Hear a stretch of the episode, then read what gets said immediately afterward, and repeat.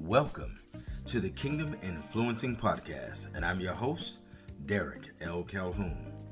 KIP, for short, brings you an exclusive look at the nature of humanity as we interface with culture and society in and out of our relationship with God. It explores the unique and contrasting position of having a biblical worldview versus a secular or societal worldview. I will explore these topics using the powerful and dynamic tools of the didactic narrative, teaching a relevant truth through storytelling, biblical exposition, teaching Bible principles, and of course, real talk. My background scans the diversity of over 35 years of work in education, government, law, ministry, business development, and consulting, respectively. Each guest speaker will bring a variety of wisdom and insight to life topics and situations that we encounter on a daily basis. So, all I need you to do now, as listeners, is to sit back and enjoy the podcast. Spread the word about KIP, the Kingdom Influencing Podcast. And I will be your host, Derek L. Calhoun. That's hashtag KIP. Hashtag KIP. Help me to make KIP your favorite Friday podcast. Now, let's get started. Hey, hey, hey, welcome to the Kingdom Influencing Podcast. all of you who represent Kingdom Influencing Nation, hashtag KIP. I love you guys. Appreciate you. Thank you for being uh, on the air today. Uh, some of you are listening through Safari, others are listening through Spotify, whatever your platform is.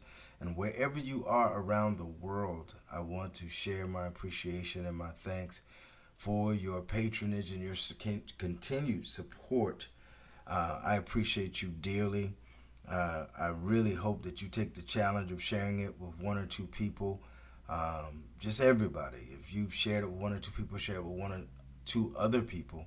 I really want to get this gospel out. If this has helped you and uh, has helped some of the friends that you may have shared it with, let's keep sharing it. I don't want us to stop because you've shared it once or twice. I want you to keep letting it flow.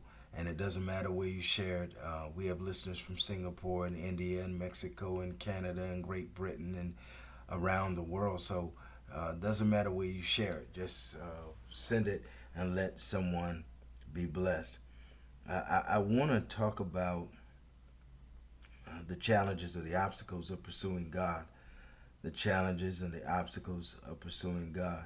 And last week we talked about the devil, and we know that he is definitely um, one of our challenges, and we can't forget about his processes and his uh, ability to blind um, humanity uh, against the things of God and against the will of God. But I, I want to suggest to you that even in a society like the one we live in today, there is a right way to do things and there is a wrong way to do things. I know subjective relativism says that everyone has a right to their own opinion and, and everyone or not that everyone has a right to their own opinion. That's the concept. And and I believe that everyone does have a right to their own opinion. But there's also subjective relativism really revolves around the fact that everyone can be right. So everyone can have their own opinion. Everyone's opinion is right based on their historical context or their uh, personal context or, you know, wherever they are, their cultural context. But uh, that's not true. There's a right and a wrong way to do everything. There's a wrong way to put car tires on, and there's a right way to put car tires on. You put them on the wrong way, it will result in an accident we have a left hand and a right hand. And as far as I'm concerned, we'll always have a left hand and a right hand.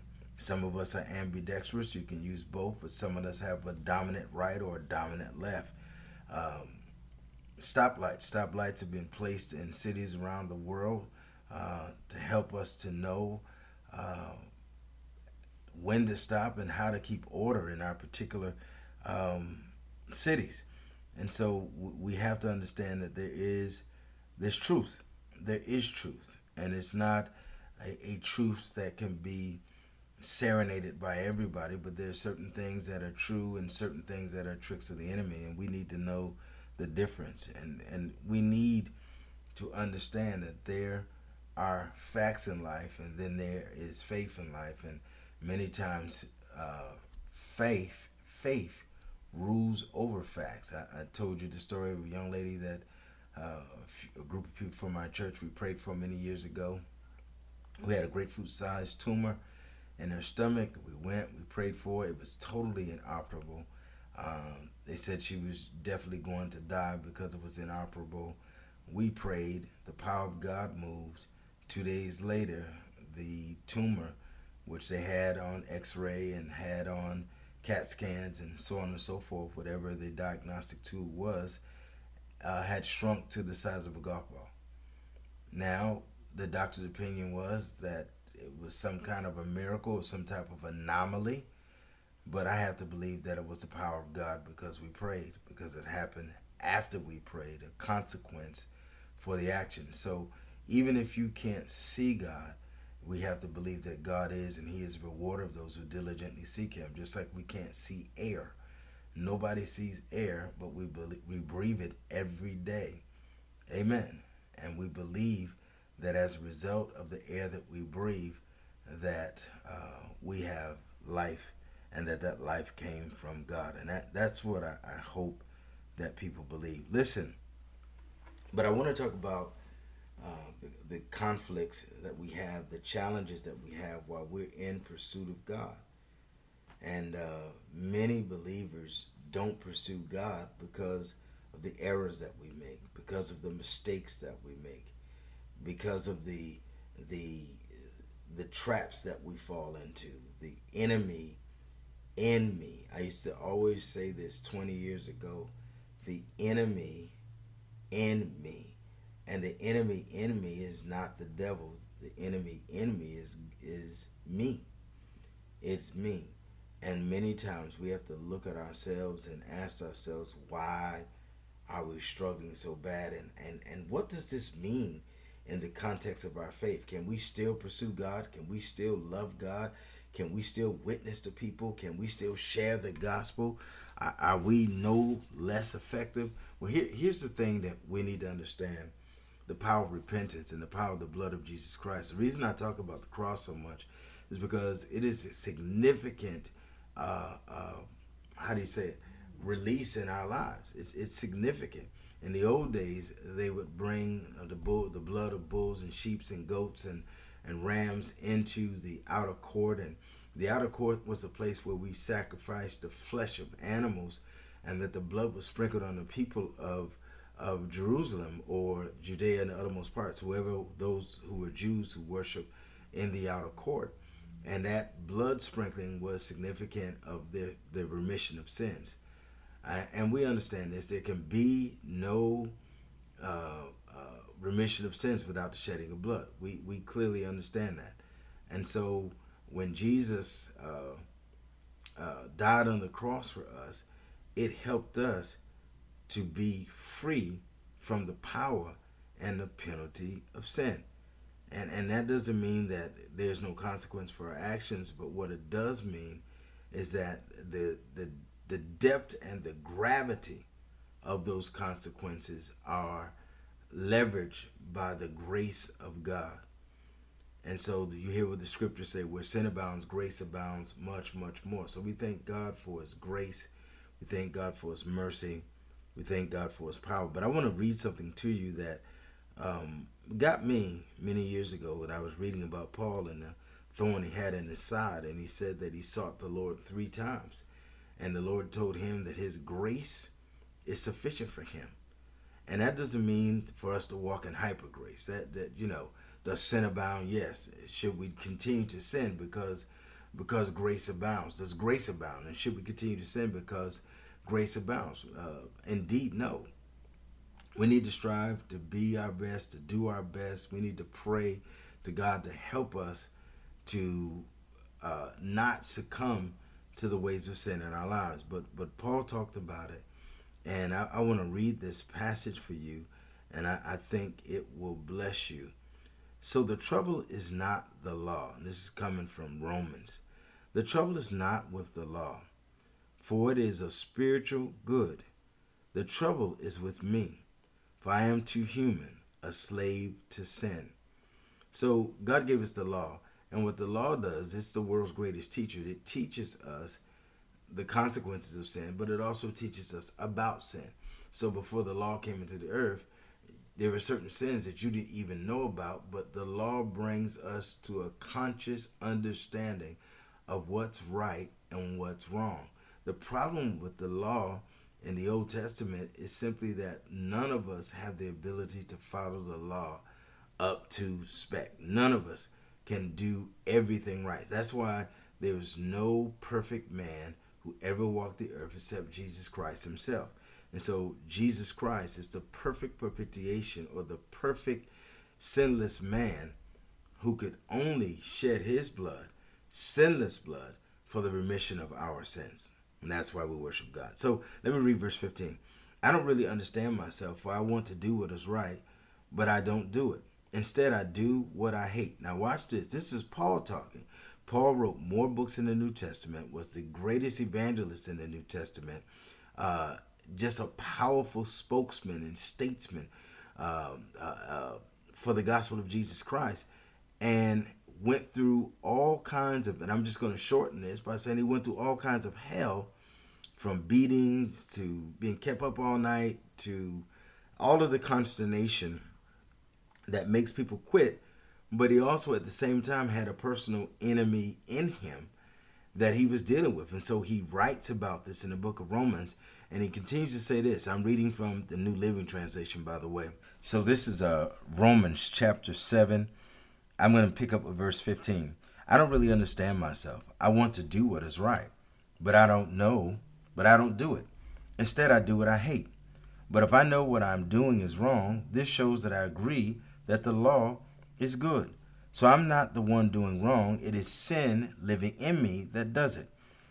And I know that nothing good lives in me, that is, in my sinful nature. I want to do what is right, but I can't.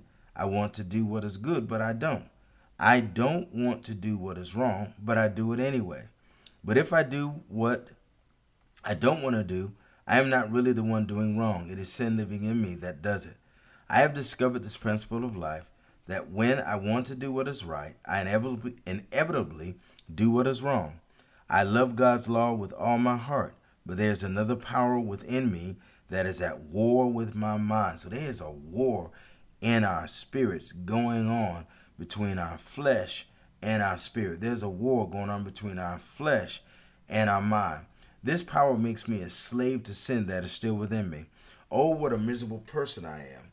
Who will free me from the life that is dominated by sin and death?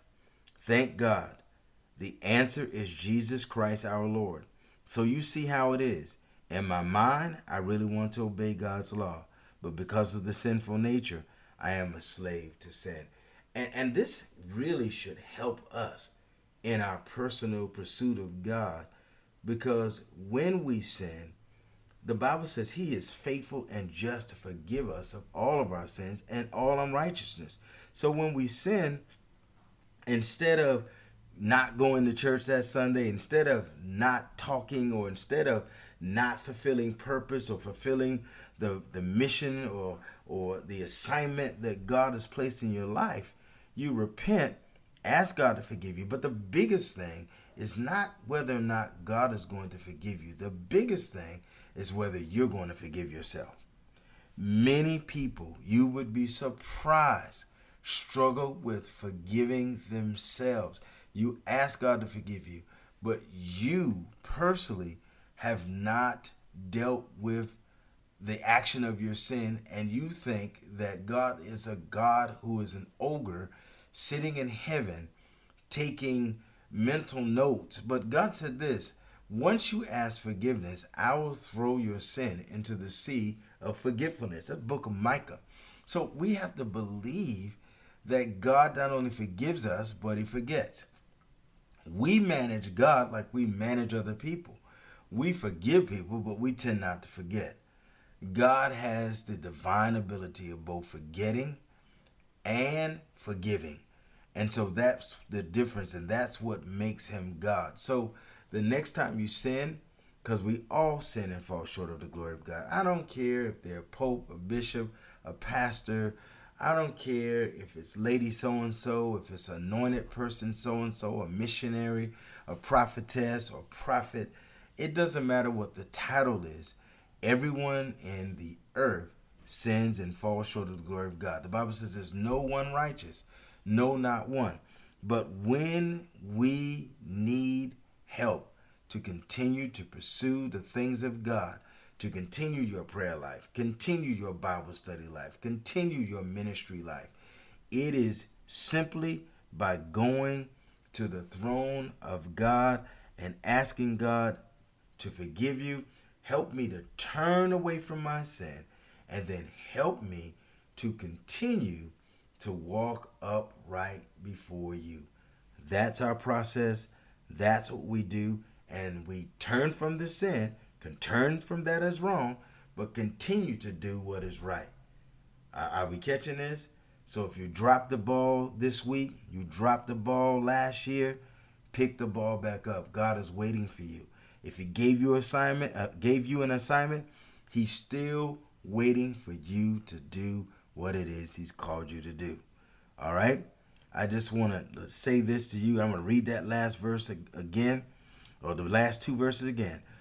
Here's Paul giving us insight to how we feel sometimes. Oh, what a miserable man or person I am.